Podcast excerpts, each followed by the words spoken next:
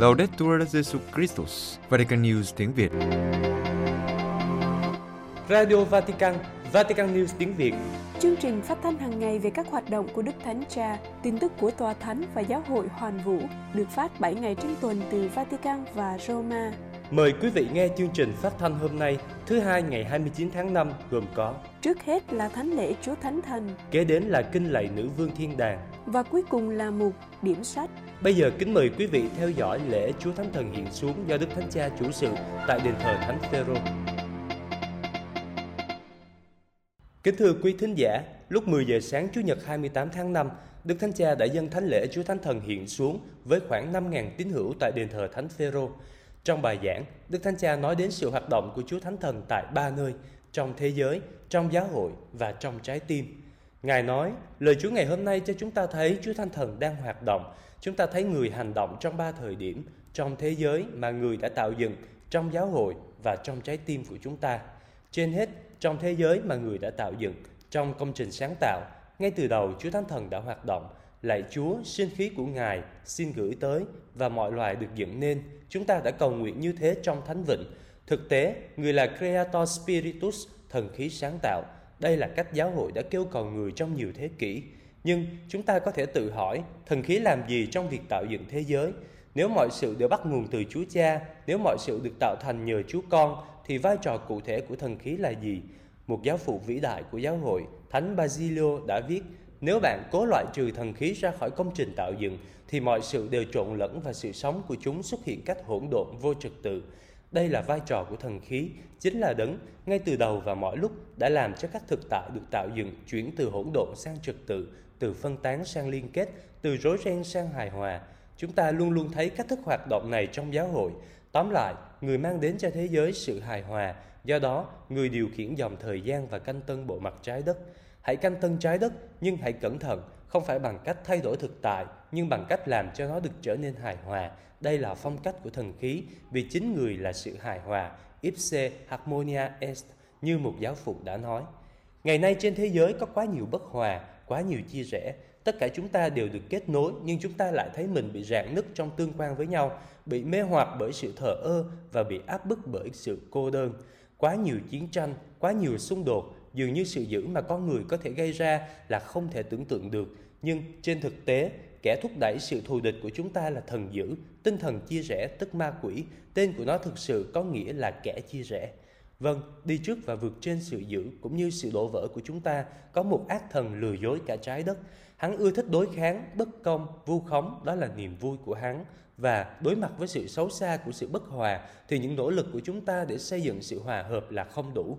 Như thế, ở cao điểm của lễ vượt qua, cao điểm của ơn cứu độ, Chúa Giêsu đã tuôn đổ thần khí tốt lành của người trên thế giới thụ tạo để kháng cự thần dữ. Thần khí tốt lành ấy là Chúa Thánh Thần, đấng chống lại tinh thần chia rẽ, vì người là sự hài hòa, là thần khí hiệp nhất vốn đem lại bình an. Mỗi ngày chúng ta hãy kêu cầu người xuống trên thế giới của chúng ta, trên cuộc sống của chúng ta và trước mọi chia rẽ. Ngoài việc tạo dựng, chúng ta còn thấy Chúa Thánh Thần làm việc trong giáo hội, bắt đầu từ ngày lễ ngũ tuần. Tuy nhiên, chúng ta cần lưu ý rằng từ đầu Chúa Thánh Thần không khởi xướng giáo hội bằng cách truyền đạt các chỉ dẫn rõ ràng và các quy tắc phổ quát cho cộng đoàn, nhưng người hiện xuống trên từng tông đồ, mỗi người nhận được những đặc ân và đặc sủng khác nhau. Tất cả sự đa dạng của những ân huệ khác nhau này có thể dẫn đến sự nhầm lẫn, nhưng Chúa Thánh Thần, giống như trong cuộc sáng tạo, thích tạo ra sự hài hòa thực sự bắt đầu từ sự đa dạng.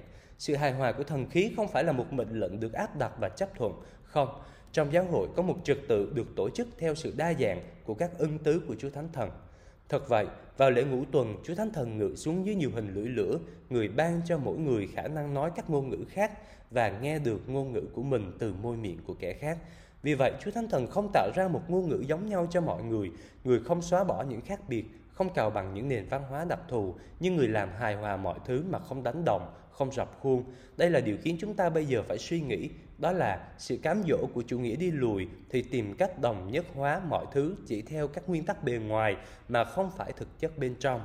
Hãy tập trung vào khía cạnh này rằng hoạt động của thần khí không bắt đầu từ một dự án có cấu trúc như chúng ta thường làm, điều thường khiến chúng ta mê lạc trong các chương trình hay hoạt định của mình. Không, Chúa Thánh Thần khởi sự bằng cách ban tràn những ân huệ nhưng không và dồi dào, không thể dự đoán cũng chẳng thể phóng đại. Thật vậy, vào ngày lễ ngũ tuần, Bảo văn Kinh Thánh nhấn mạnh, mọi người đều được tràn đầy Chúa Thánh Thần, tất cả được lấp đầy. Đây là cách cuộc sống của giáo hội bắt đầu, không phải từ một kế hoạch rõ ràng và chính xác, nhưng từ việc cảm nghiệm cùng một tình yêu của Thiên Chúa. Chúa Thánh Thần tạo ra sự hài hòa như vậy đó. Người mời gọi chúng ta nếm trải sự ngỡ ngàng bởi tình yêu Thiên Chúa cũng như bởi những ân huệ của người hiện diện nơi những người khác. Như Thánh Phaolô đã nói với chúng ta, có nhiều đặc sủng khác nhau nhưng chỉ có một thần khí, vì tất cả chúng ta đã chịu phép rửa bởi một thánh thần để thành một thân thể. Nhìn mọi anh chị em trong đức tin như một phần của cùng một thân thể mà tôi thuộc về, đây là cái nhìn hài hòa của thần khí, đây là con đường mà người chỉ cho chúng ta.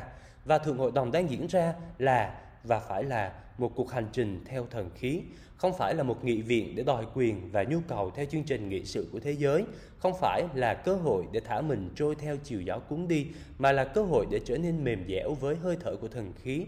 Bởi vì trong biển cả của lịch sử, giáo hội chỉ dông bườm với Chúa Thánh Thần là linh hồn của giáo hội, là trái tim của tính hiệp hành, là động cơ của sứ mạng truyền giáo. Không có Chúa Thánh Thần, giáo hội trơ trơ vô hồn, đức tin chỉ là học thuyết, luân lý chỉ là bổn phận, chăm sóc mục vụ chỉ là công việc. Thỉnh thoảng chúng ta nghe nói rằng những nhà tư tưởng, các nhà thần học gia đưa ra cho chúng ta những giáo thuyết lạnh lùng như thể toán học bởi vì thiếu thần khí. Thay vào đó, với Chúa Thánh Thần, đức tin là sự sống, tình yêu của Chúa chinh phục được chúng ta và niềm hy vọng của chúng ta được tái sinh. Chúng ta hãy đặt Chúa Thánh Thần trở lại trung tâm của giáo hội. Nếu không, lòng chúng ta sẽ không bừng cháy lửa yêu mến Chúa Giêsu. Thay vào đó là yêu chuộng chính bản thân mình. Chúng ta hãy đặt Chúa Thánh Thần ở đầu và ở trung tâm của các công việc trong tiến trình thượng hội đồng. Bởi vì ngày nay giáo hội cần Chúa Thánh Thần hơn hết. Vì vậy chúng ta hãy thưa với người mỗi ngày, lạy Chúa xin hãy đến và chúng ta cùng nhau bước đi. Bởi vì Chúa Thánh Thần như trong lễ ngũ tuần thích ngự xuống khi mọi người đang ở cùng nhau. Phải để tỏ mình ra cho thế giới người đã chọn thời điểm và địa điểm mà mọi người ở bên nhau. Do đó dân Chúa để được tràn đầy thần khí phải cùng nhau bước đi làm nên một giáo hội hiệp hành.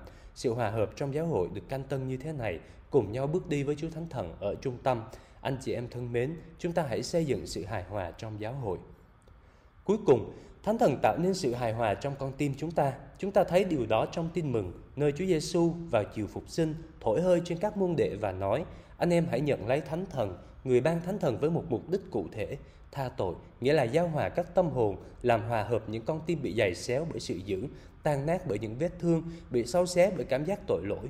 Chỉ có Chúa Thánh Thần mới khôi phục lại sự hài hòa trong tâm hồn, bởi vì chính người là đấng tạo ra sự thân mật với Thiên Chúa.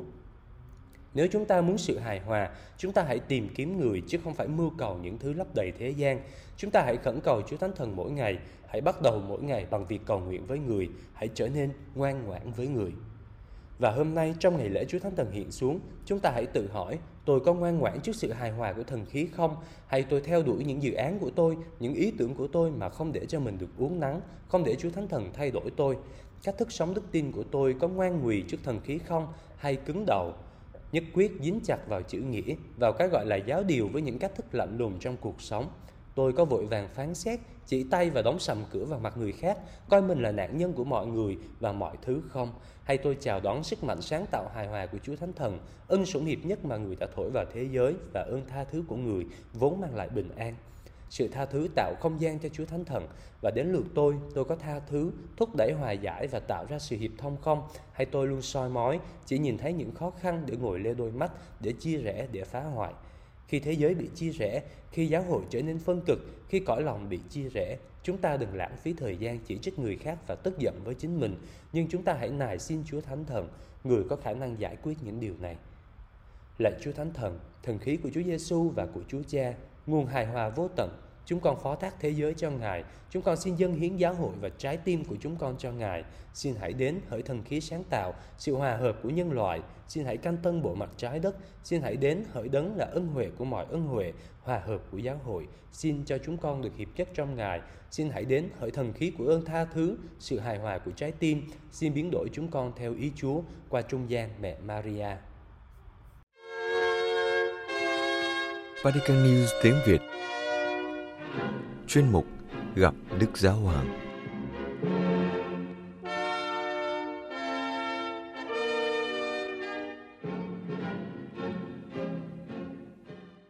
Sau khi dân thánh lễ Chúa Thánh Thần lúc 12 giờ trưa, Chủ nhật ngày 28 tháng 5, Đức Thánh Cha đã cùng đọc kinh lại nữ vương thiên đàng với các tín hữu tại quảng trường Thánh Phêrô. Trong bài huấn dụ ngắn trước khi đọc kinh, Đức Thánh Cha nói đến hoa trái của Thánh Thần là làm cho các môn đệ mạnh dạn mở toang cánh cửa. Ngài nói, Anh chị em thân mến, chào anh chị em. Hôm nay, lễ Chúa Thánh Thần hiện xuống, tin mừng đưa chúng ta đến phòng tiệc ly, nơi các tông đồ đã trú ẩn sau khi Chúa Giêsu chịu chết. Vào chiều phục sinh, đấng phục sinh hiện diện trong chính hoàn cảnh sợ hãi và đau khổ đó và thổi hơi trên họ và nói, anh em hãy nhận lấy Thánh Thần. Như vậy, với ơn Chúa Thánh Thần, Chúa Giêsu muốn giải thoát các môn đệ khỏi nỗi sợ hãi, giam hãm họ trong nhà, để họ có thể ra đi, trở thành chứng nhân và loan báo tin mừng. Vì thế, chúng ta hãy dừng lại suy tư đôi chút về điều này. Thần khí giải thoát chúng ta khỏi sợ hãi. Các môn đệ đã đóng cửa lại, tin mừng nói, vì sợ hãi, cái chết của Chúa Giêsu đã làm họ tan nát, những giấc mơ của họ đã vỡ vụn, những hy vọng của họ đã tan biến, và họ nhốt mình trong nhà, không chỉ là trong căn phòng, mà còn bên trong trái tim. Tôi muốn nhấn mạnh điều này, bị nhốt mình bên trong. Đã bao nhiêu lần chúng ta tự nhốt mình bên trong chính mình? Đã bao nhiêu lần vì một hoàn cảnh khó khăn nào đó, một vấn đề cá nhân hay gia đình nào đó, nỗi đau khổ đang ghi dấu. Nỗi đau khổ đang ghi dấu chúng ta hay sự dữ mà chúng ta hít thở quanh mình. Chúng ta có nguy cơ dần dần rơi vào tình trạng mất hy vọng và thiếu can đảm để tiến tới. Điều này xảy ra nhiều lần.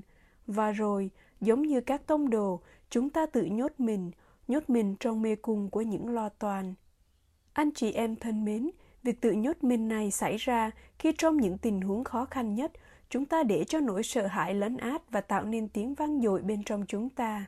Do đó, nguyên nhân là sự sợ hãi, sợ không làm được, sợ đơn độc đối mặt với những trận chiến hàng ngày, sợ mạo hiểm và sau đó thất vọng, lựa chọn sai lầm.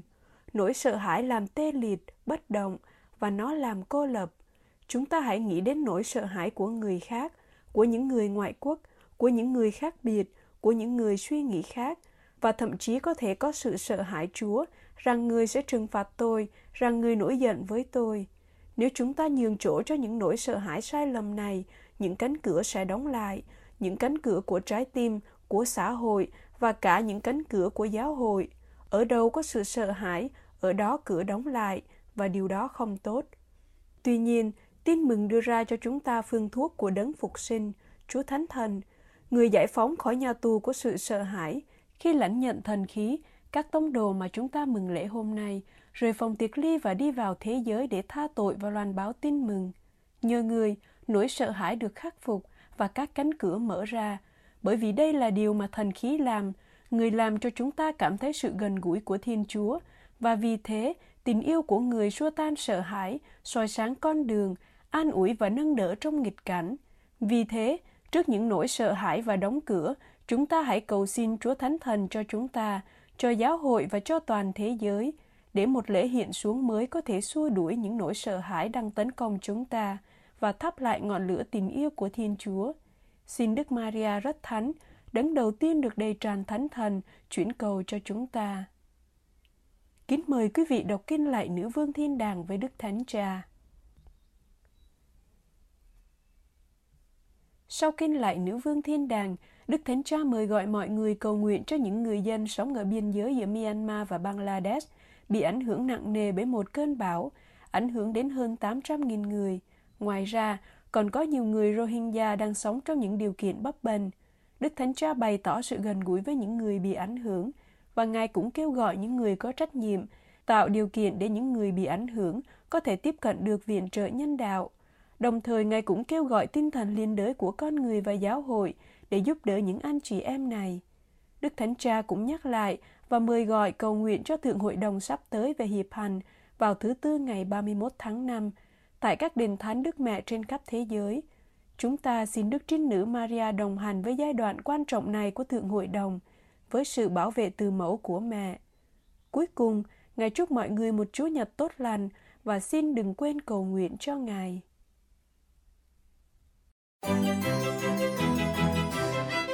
Vatican News tiếng Việt Chuyên mục Điểm sách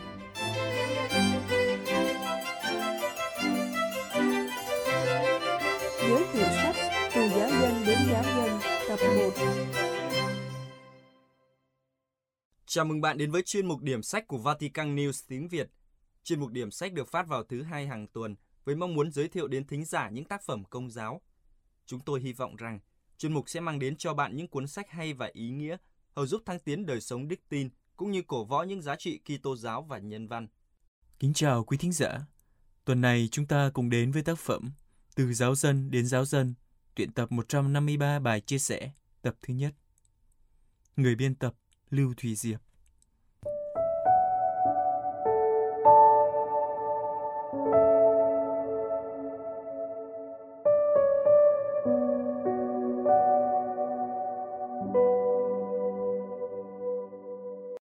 Kính thưa quý thính giả, vai trò của tín hữu giáo dân ngày càng được tái xác định tầm quan trọng trong thiên niên kỷ thứ ba này. Tác phẩm Từ giáo dân đến giáo dân, tuyển tập 153 bài chia sẻ là những chia sẻ mộc mạc nhưng sâu đậm và xác tín của rất nhiều giáo dân, được người biên tập góp nhặt nhằm chia sẻ thêm cho nhiều người. Tâm tình ấy được chính người biên tập tỏ bày trong lời giới thiệu của tác phẩm. Những bài trong sách này phần nhiều được viết lên từ những cuộc trò chuyện với những người đã trải lòng với tôi về những trăn trở của họ trong đời sống đức tin hay trong đời sống hàng ngày. Một số bài cũng được viết lên từ cảm nghiệm của chính tôi sau khi nghe hay đọc những điều gì tâm đắc hoặc trước những sự việc, trước những cuộc gặp gỡ, thậm chí những cuộc xung đột khiến tôi phải nhìn lại chính mình.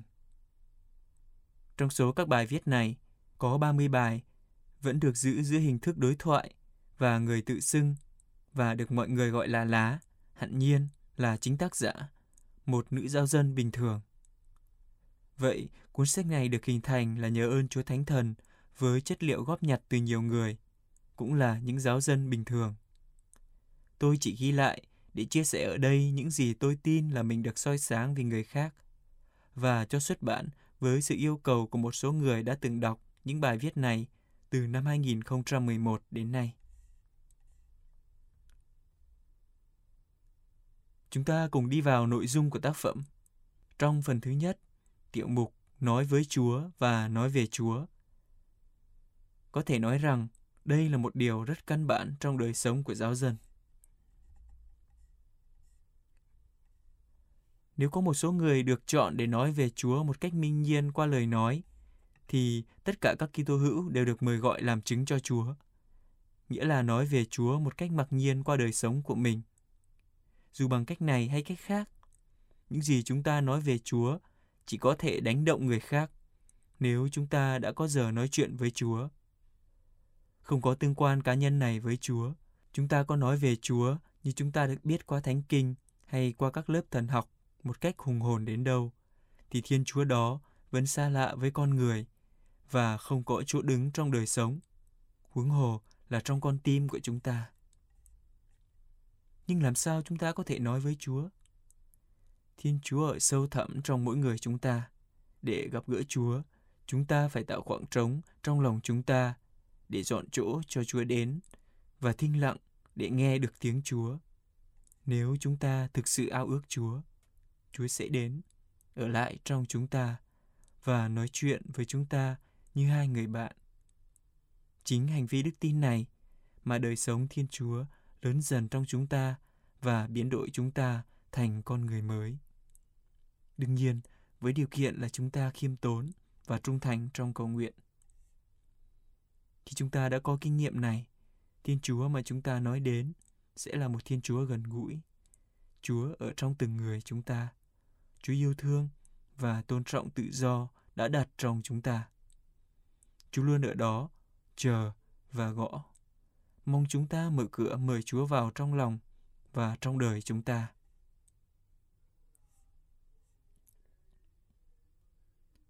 Tác phẩm gồm 153 bài chia sẻ được chia làm hai tập.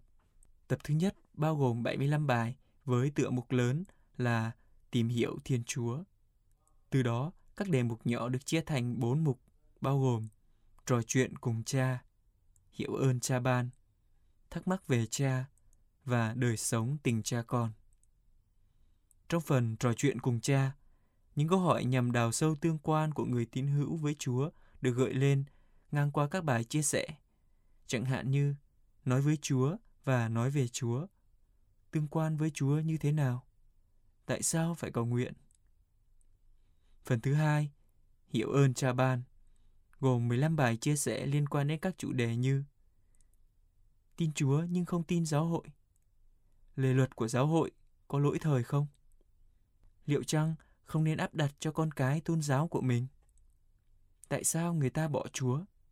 Hay tại sao ta ngại đi xưng tội? Phần thứ ba nói về những thắc mắc về Thiên Chúa. Những thắc mắc ấy liên hệ đến đời sống của từng giáo dân trong cuộc sống khi đối diện với các tôn giáo khác hay về chính đời sống của mình. Chẳng hạn như, phải chăng đạo nào cũng như nhau? Chúa có công bằng không? Sự im lặng của Chúa, đường lối của Chúa. Phần cuối cùng nói đến việc sống tình cha con. Ở đây, những chủ đề liên quan đến lòng thương xót của Chúa, việc niên thánh, đối diện sự việc bằng con mắt đức tin hay một thái độ dứt khoát khi đi theo Chúa sẽ được đề cập. Thưa quý thính giả, tác phẩm Từ giáo dân đến giáo dân 153 bài chia sẻ tập 1, dài 290 trang trên khổ giấy 13.5 20.5 cm. Tác phẩm được hình thành nhờ ơn Chúa Thánh Thần với chất liệu góp nhặt từ nhiều người, cũng là những giáo dân thuộc nhiều hoàn cảnh sống khác nhau. Ước mong quý thính giả rút tỉa được những bài học đức tin và có sự đồng điệu về những chia sẻ đơn sơ ngang qua tác phẩm này. Kính thưa quý thính giả, không phải cuốn sách nào cũng phù hợp với tất cả mọi người, hay cũng không có người nào phù hợp với mọi cuốn sách. Nếu sau khi đã nghe một điểm sách tuần này và bạn phân vân không biết liệu tác phẩm, Từ giáo dân đến giáo dân 153 bài chia sẻ tập 1 có phù hợp với mình hay không? Bạn có thể tìm đọc tại các nhà sách công giáo hay tra cứu trên Internet để tìm hiểu thêm về tác phẩm trước khi có quyết định cuối cùng. Hoặc có thể chờ một tác phẩm tiếp theo sẽ được giới thiệu vào tuần tới. Cảm ơn quý thính giả đã lắng nghe. Xin chào và hẹn gặp lại.